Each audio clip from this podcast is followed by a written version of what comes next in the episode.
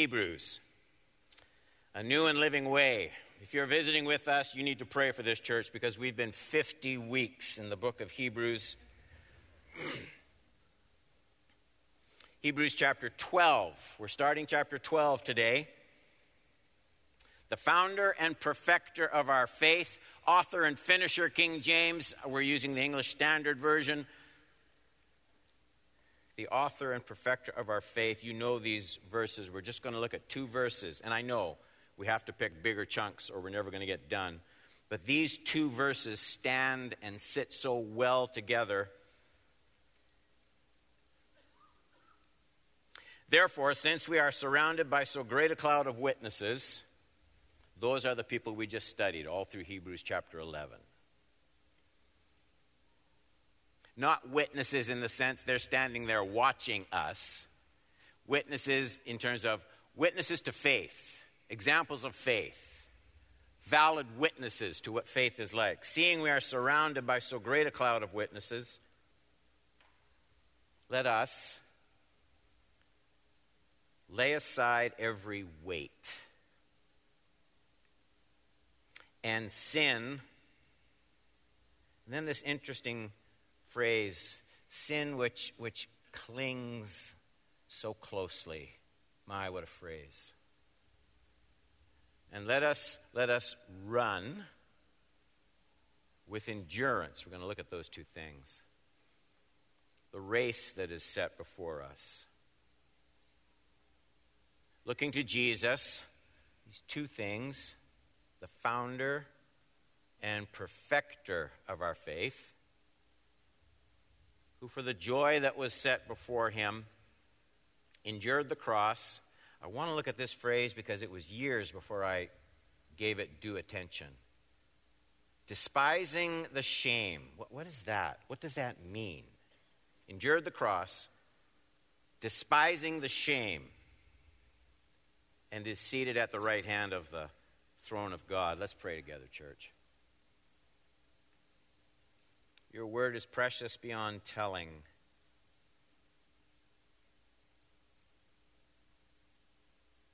We have no chance to grow in grace and faith apart from your word having a nourishing effect in our minds and in our hearts. And we need we need you, Holy Spirit, to come and to make room in our minds because it's not just a matter of reading, it's making room for your word and the truth of it in our hearts and lives. And we never move beyond that. And so come and help us, teach us, feed us, correct us, be gracious to us. As we assemble here this day, I pray in your name. Amen. I think there's a planned kind of uh, progression in these opening verses of chapter 12. Our writer follows the inspiration of the Holy Spirit in a way that uh, instructs us not to waste or, or miss the proper use of those witnesses, those examples in chapter 11. That's his concern. It's our nature to be inspired by examples, I suppose. It's our nature to, as Christians, to want to mimic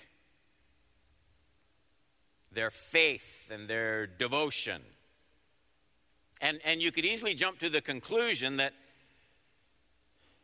these dear souls, chapter 11, especially toward the end, they persisted in faith toward God, and now I'm going to do the same. And that's a good aspiration. Let's all lay down our lives in faith just as Abraham and Jacob and Moses and Joseph and David and Samuel did. Let's do that. Come on.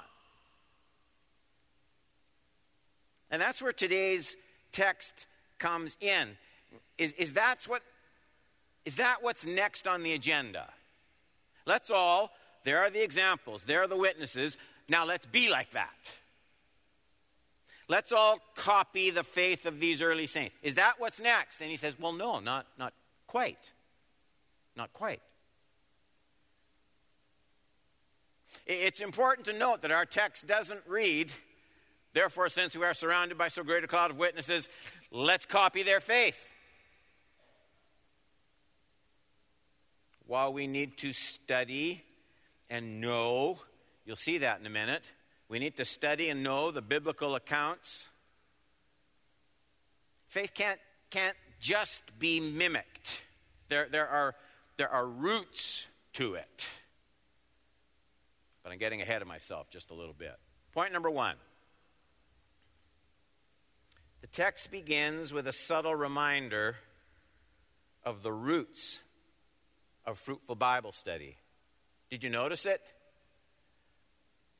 Therefore, since, that word I want to look at, since we are surrounded by so great a cloud of witnesses, let, let us also lay aside every weight and sin which clings so closely.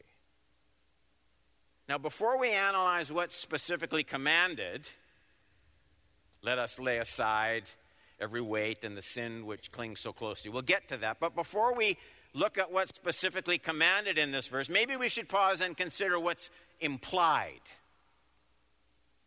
Our writer assumes uh, our responsibility to, to think through our connection to the examples listed. Let, let us also also.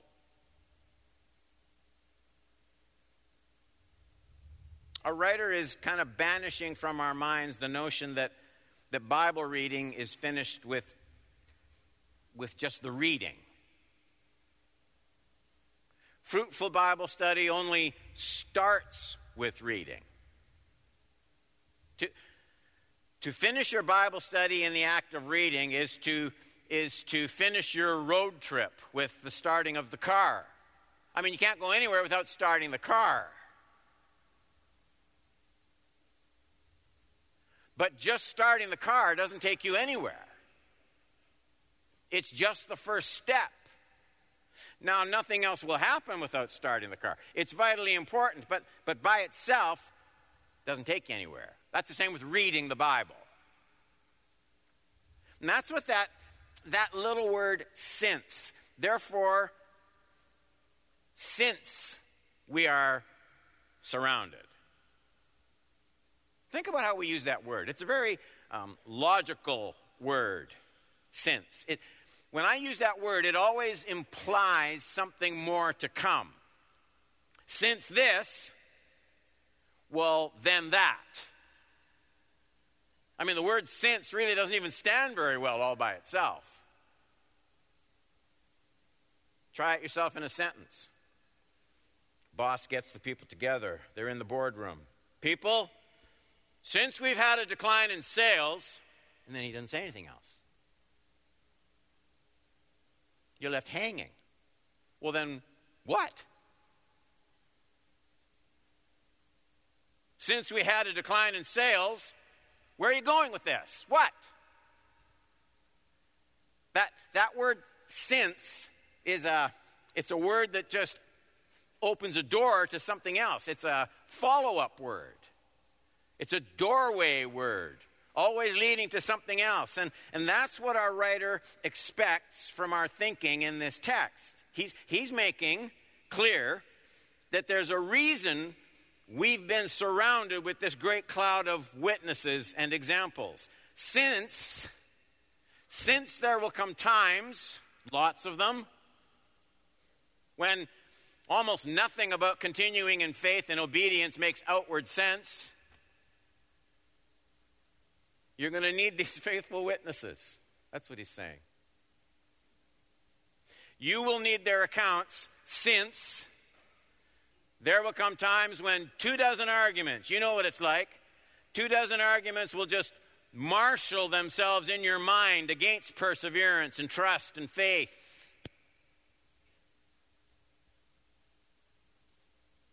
That's why those witnesses are in Scripture. He says, Go, go back. Go back to them. Since you are surrounded by them. Surrounded.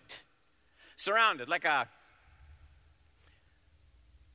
like a fortress around a camp, surrounded. Put them, put them all, all around your mind. Make, make them the air you breathe. Immerse yourself in them. That list of people. Make notes. What did they do right? What did they do wrong?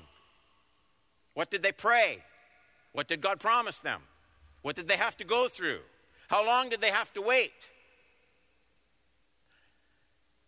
Surround yourself with those thoughts.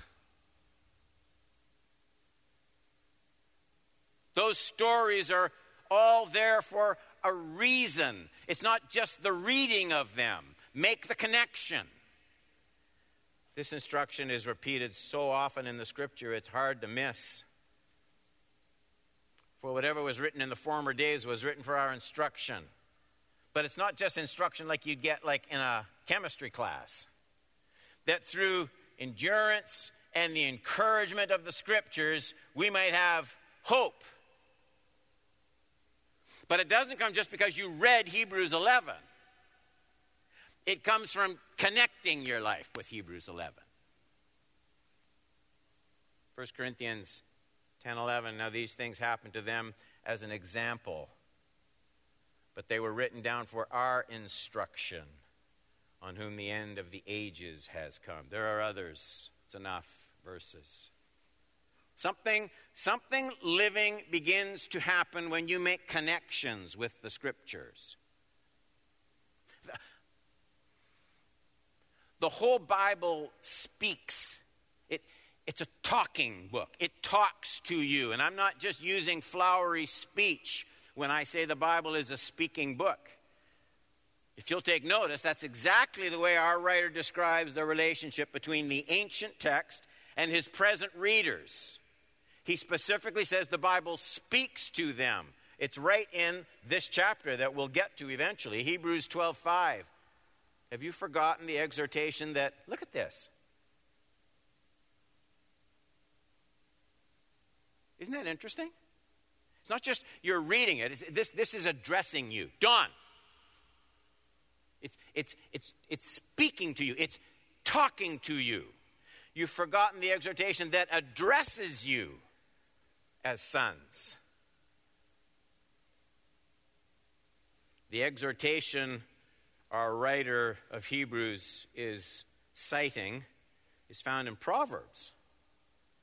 And it was written generations removed from his readers. And yet he will, he will boldly declare that those words from the biblical text I am sick to death of contemporary Christian writers, you know who I mean, who belittle the inspiration and authority of the Bible. I have had it up to here. The witness here is this ancient text, he says, it's speaking to you.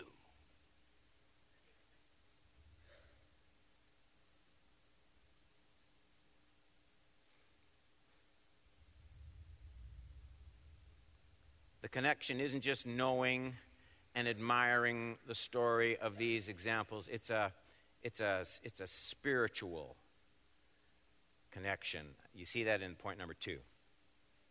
There's an action required. I reworded this point, so it might be slightly different that you see on the screen. That's fine.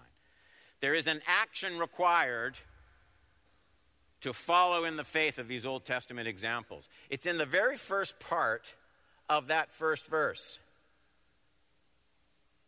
Therefore, since we are surrounded by so great a cloud of witnesses, let us also, so we're involved, and he says, lay aside every weight and the sin which clings so, so closely. So our writer is pretty careful to explain why many readers find no connection between these great examples of faith and other portions of the scriptures, no connection between that and their own life of discipleship. They don't get food They read and they're not fed. They read and they aren't corrected. They're reading, but they're not being changed. Why? Why is that? Why do these powerful examples not do what they're supposed to do in some lives?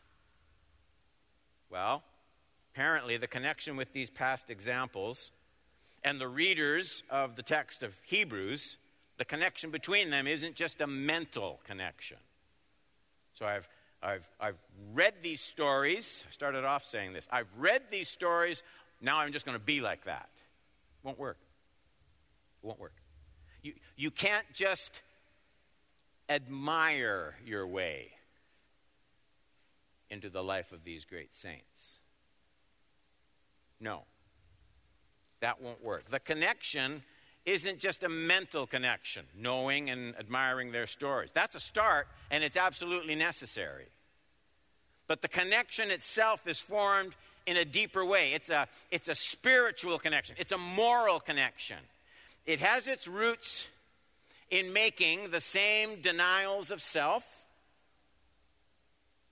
um, the same renouncing of convenience, the same exercising of patience, the same hard, lonely, countercultural decisions as these Old Testament saints made. That's where you connect to the power of their examples.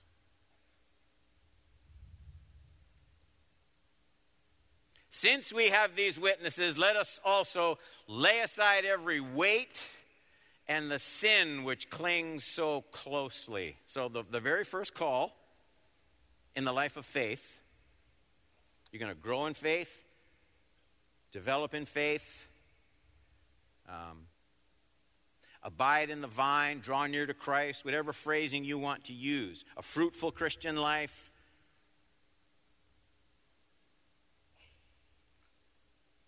The first call in that life is a commitment to uh, denying self governance. Until that call is heeded, there is nothing else you can add that will work. Did I, did I make that clear enough? Until that call, the denying of self governance, until that call is heeded, there's nothing else you can add to your Christian life that will make it work. Nothing else will work. We are called immediately to the awareness that, that obstacles to our perseverance in faith, they abound. And most of them cling closely. That is, they're, they're internal. They're frequently cherished. They're ingrained. Most of my worst enemies. What makes this challenge so difficult is it's the nature of our fallen condition. It's notice described as as weight and sin. It's like uh, it's not like acne. It's like a deep inward infection in the blood. It doesn't lie lightly on the surface of my being like a rash or dandruff. There are sins which our writer says he's laboring for the right words, and he does a beautiful job under the inspiration of the Holy Spirit. Sins which, do you see it? Cling, cling so closely. That's the problem, isn't it?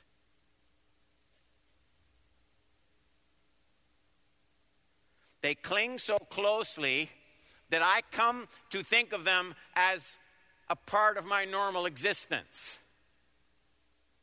They don't feel alien when they cling so closely. I, I, feel like, I feel like I can't live joyfully without these things. They cling in such a way that I, I have a hard time thinking of them as anything separate from my true self. That's why that word weight is used. You think about that. He's saying the things that hinder faith in my walk with Jesus are, are it's like it's like walking around after a few years with the extra five or ten pounds, right? Weight. And there's just no way, there's just no way of losing that, dropping those five or ten pounds without losing a part of me. It's me. Those, those things have, have become me.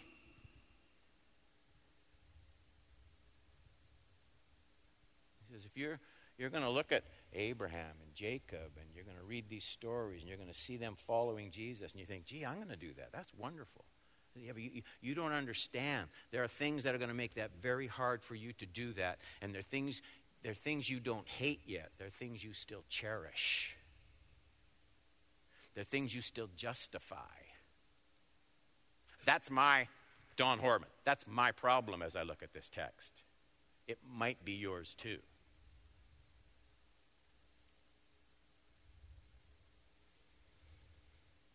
We desperately need to understand the depth of this self denying call.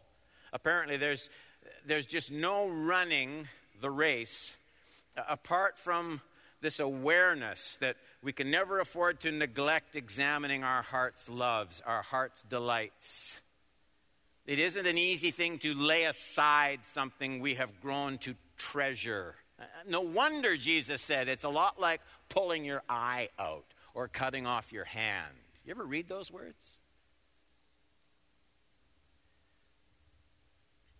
There's an inward tension in Don Horban that lasts as long as this race is being run. Here's the description of it. It's like it's like an arm wrestling match that never ends. Usually there are a minute or two and somebody caves in and gives out. But this one lasts as long as you're walking on earth.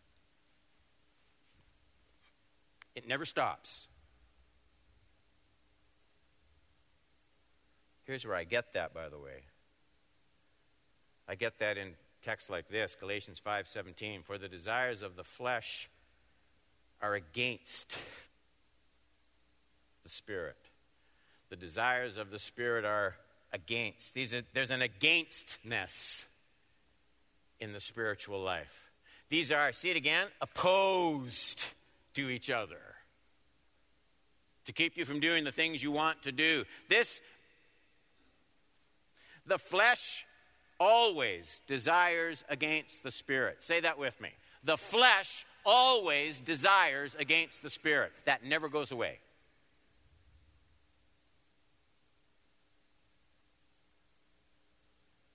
Don't miss it's not, a, it's not just a theological truth. Don't, don't miss the, the daily application. The flesh, it lusts against the spirit. It pulls, it pushes, it resists, it, it, it, it opposes. There's a gravitational pull to our fallen selves. And and it manifests itself like this the natural desires for sexual expression will always press beyond the scriptural bounds of heterosexual marriage.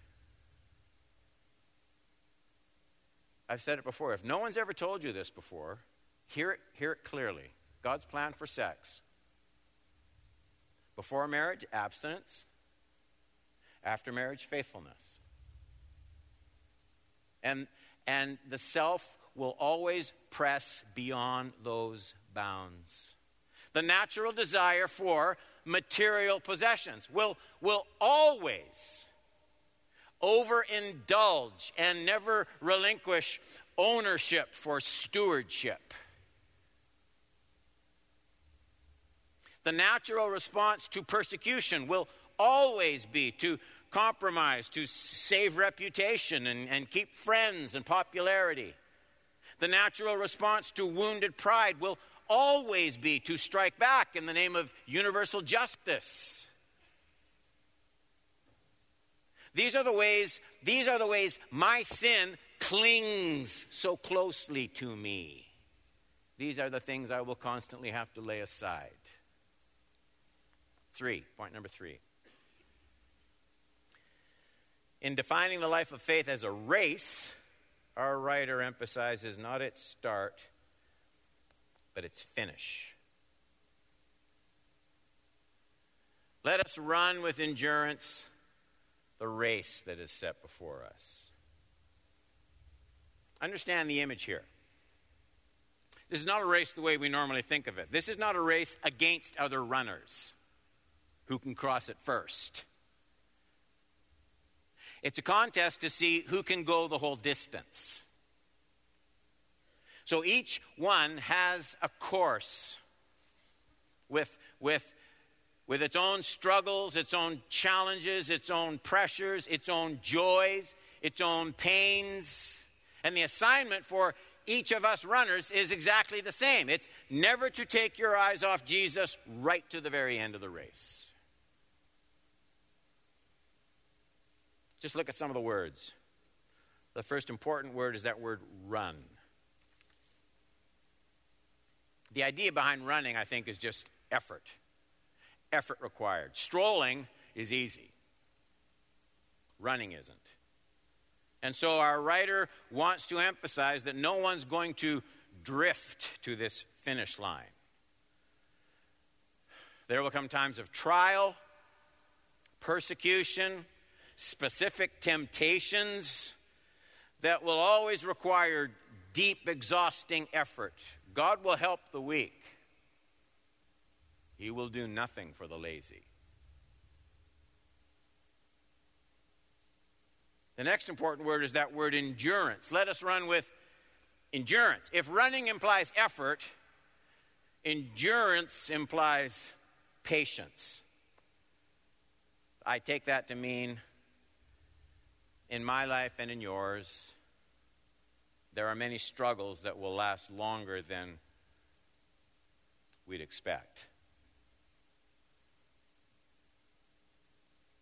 the rewards of continued faith may be slower in coming than I would like.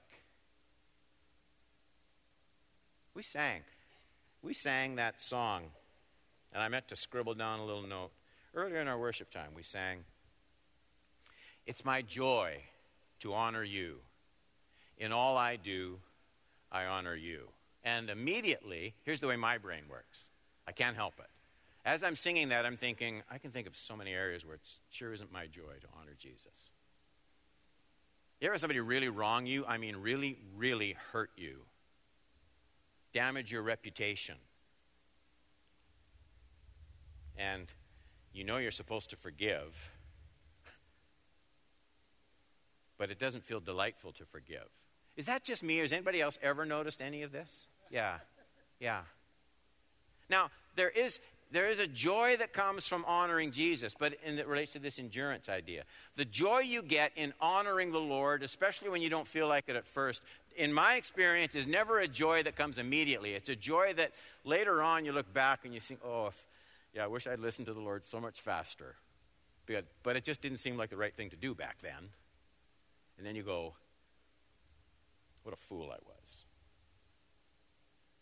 I'm not denying the reality of joy. I, am simply saying it's, it's, you know, it's not like running the race and, and eating chocolate eclairs all the time. There's this endurance required. Rewards come more slowly than we would like. And so patience gets extended in two specific areas. Two specific areas for patience. Trials can last much longer, rewards can come much slower. So, so this idea about fruit, it, it never grows quickly. And you remember how Jesus, Jesus made the direct connect, connection between uh, patience and the fruitful life of the kingdom. He said it in that parable of the soils. Let me just read it to you. You don't need to look it up. It's in Luke 8 15. And as for that in the good soil, the seed in the good soil, they are those who, hearing the word, Listen, hold it fast in an honest, good heart and bear fruit with patience. That's the same thing as running the race. Running is the effort, endurance is the patience. Run the race. Sloth and procrastination are easy but deadly. Nothing good will come from slowness to obey. The speed of running is, is meant to portray the opposite of delay or excuse. And then endure in the running. It's a longer race than you think. And if no one told you this, a whole bunch of it is run without any applause whatsoever. Four, we're almost done. Continued devotion to Jesus will guarantee your life's highest destiny. Hebrews 12 2.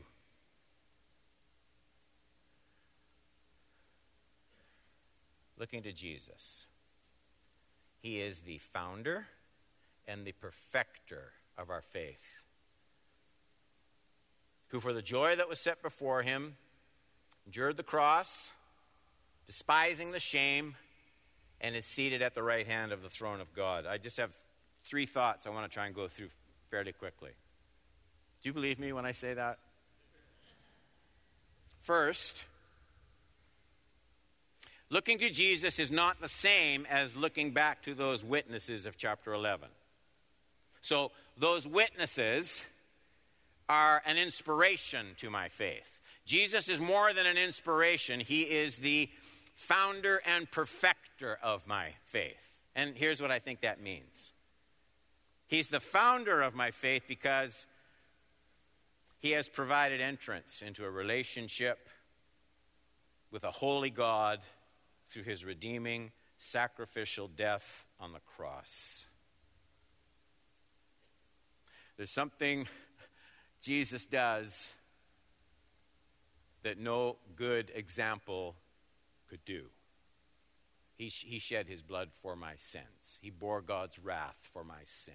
He opens the door We've been looking at it all through the book of Hebrews. He's the founder.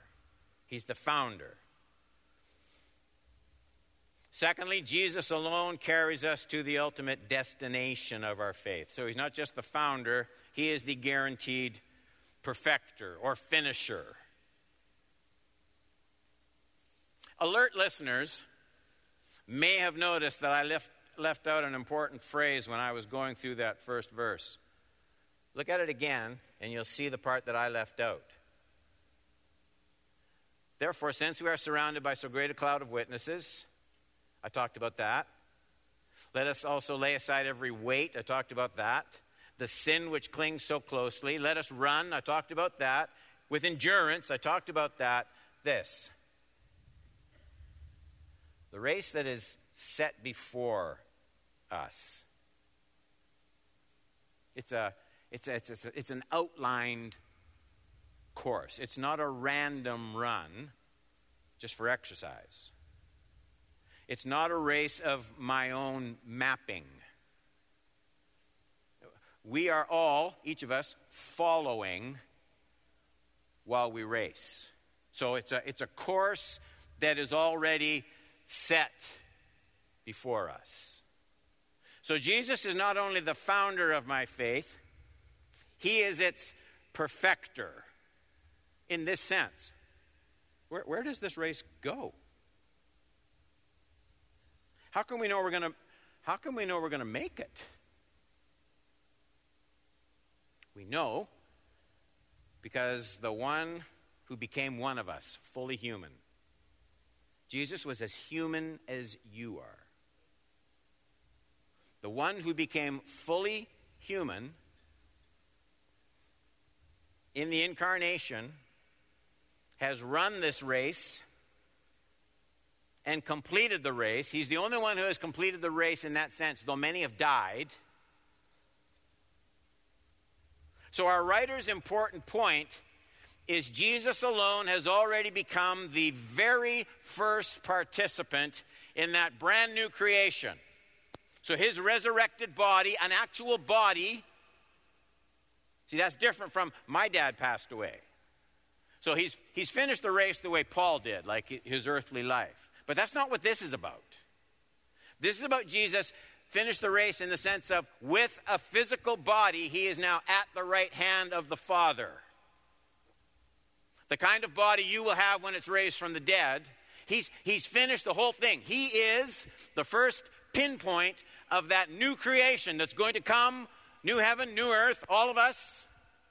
And we know it's going to work because he didn't just found my faith with his atoning death on the cross. He has already completed the whole course that I'm still running, so I know it's going to work because he's, he's accomplished it. Oh, The new creation life of Christ is as an accomplished fact as his death on the cross. That's our writer's point. He is the founder and perfecter. They're both done.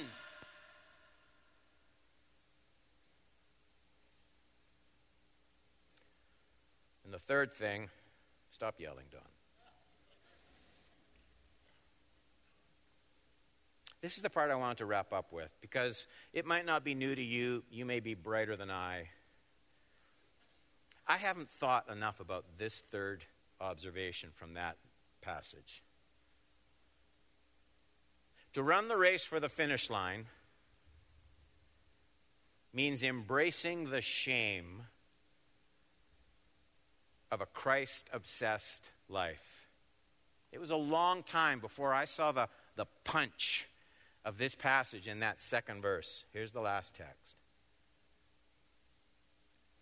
Looking to Jesus, the founder and perfecter of our faith, who for the joy that was set before him endured the cross, and I want to talk about this. Despising the shame. Because, because the, the writer of our text seems to make, seems to, why would you list that in there?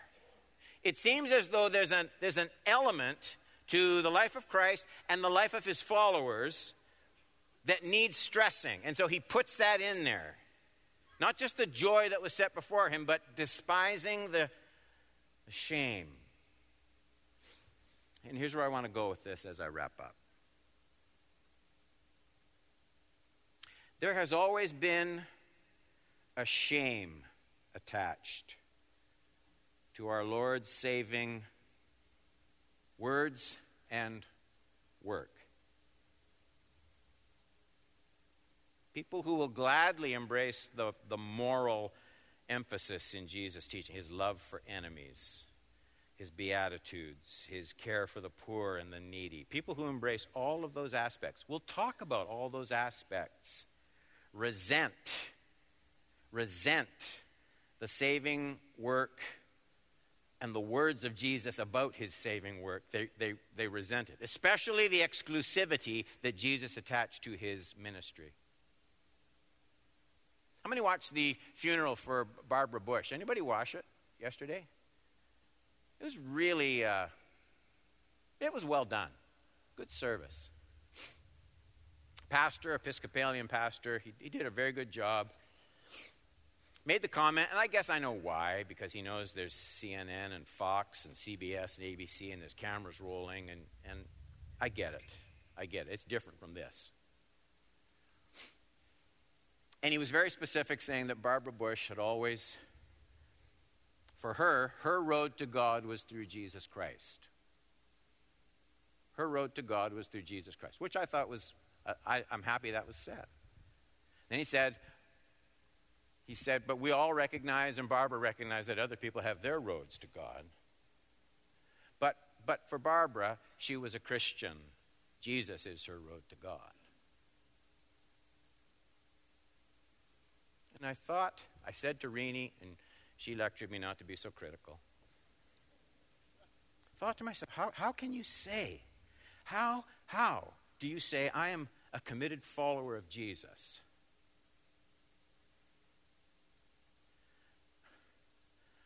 but I don't embrace the fact that he said, I am the way, the truth, and the life, and, and nobody, there are no other roads. No, nobody comes to the Father but by me.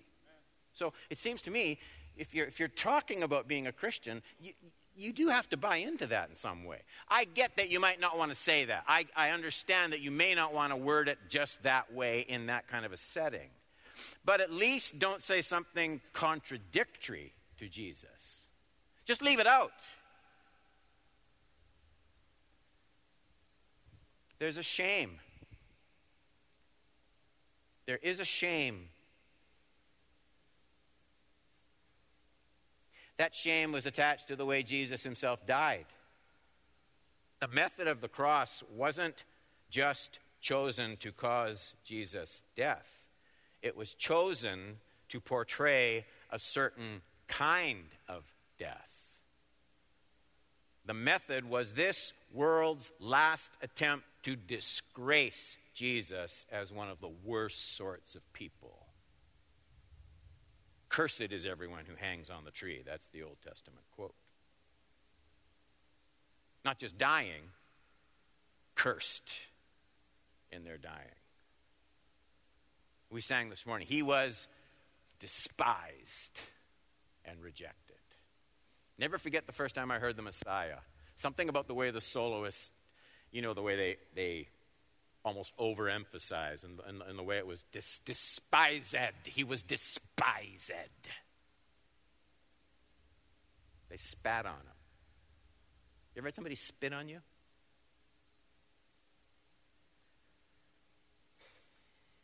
And here's the point. Now, this, this despising the shame thing. Here's the point. In redeeming you, Jesus rejected that price of shame. He loved you so much, he, he stomped on all that shame and rejection. He stomped on all the shame because he loved you. And now here we are, just about done church Sunday morning. We're following Jesus. We express our love for the Lord. We usually do it singing worship songs. But there's something in this text where we're being asked, as he writes to these persecuted Hebrew followers, our writer specifically ties in this element of Jesus despising the shame in purchasing their redemption. And we show our love for him in the very same way. We, we, take, we take we take every mocking word, we take every name that we're called intolerant, divisive, unloving, dogmatic, narrow minded, hypocritical, homophobic, judgmental. We take all the shaming effort and we stomp on it. We, we, we refuse it. We aren't threatened by it. We aren't intimidated by it. Christ's work, it overturns all the values of a fallen culture. And it embraces the inevitable scorn that it will bring. Because we understand that the one who, who laid out this race before us, he went through it all. Exactly the same thing. Here's what he did with all that shame he just did. These people are worth saving. And our Lord is worth following. And everyone said,